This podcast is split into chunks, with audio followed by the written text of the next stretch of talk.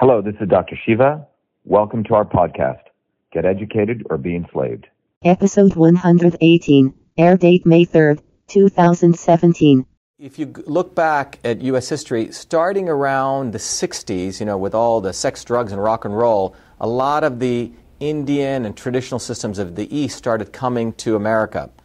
And that's when the yoga movement really started growing. Today, there's 36 million practitioners of yoga. It's a uh, multi hundred billion dollar industry. And this has all happened organically.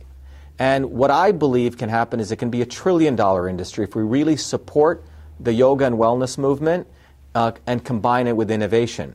Because clearly, yoga and the alternative practices, there's more and more evidence showing this really helps people from basically relieving stress to helping them even uh, address many, many uh, other uh, ailments um, that affect many, many people. So I think it behooves anyone to sort of dismiss these things today. Separate from that, it is a massive boon to our economy. And I'm a firm believer this can be a multi trillion dollar economy if people in Washington are really supportive of what's going on and really want to support this vocation.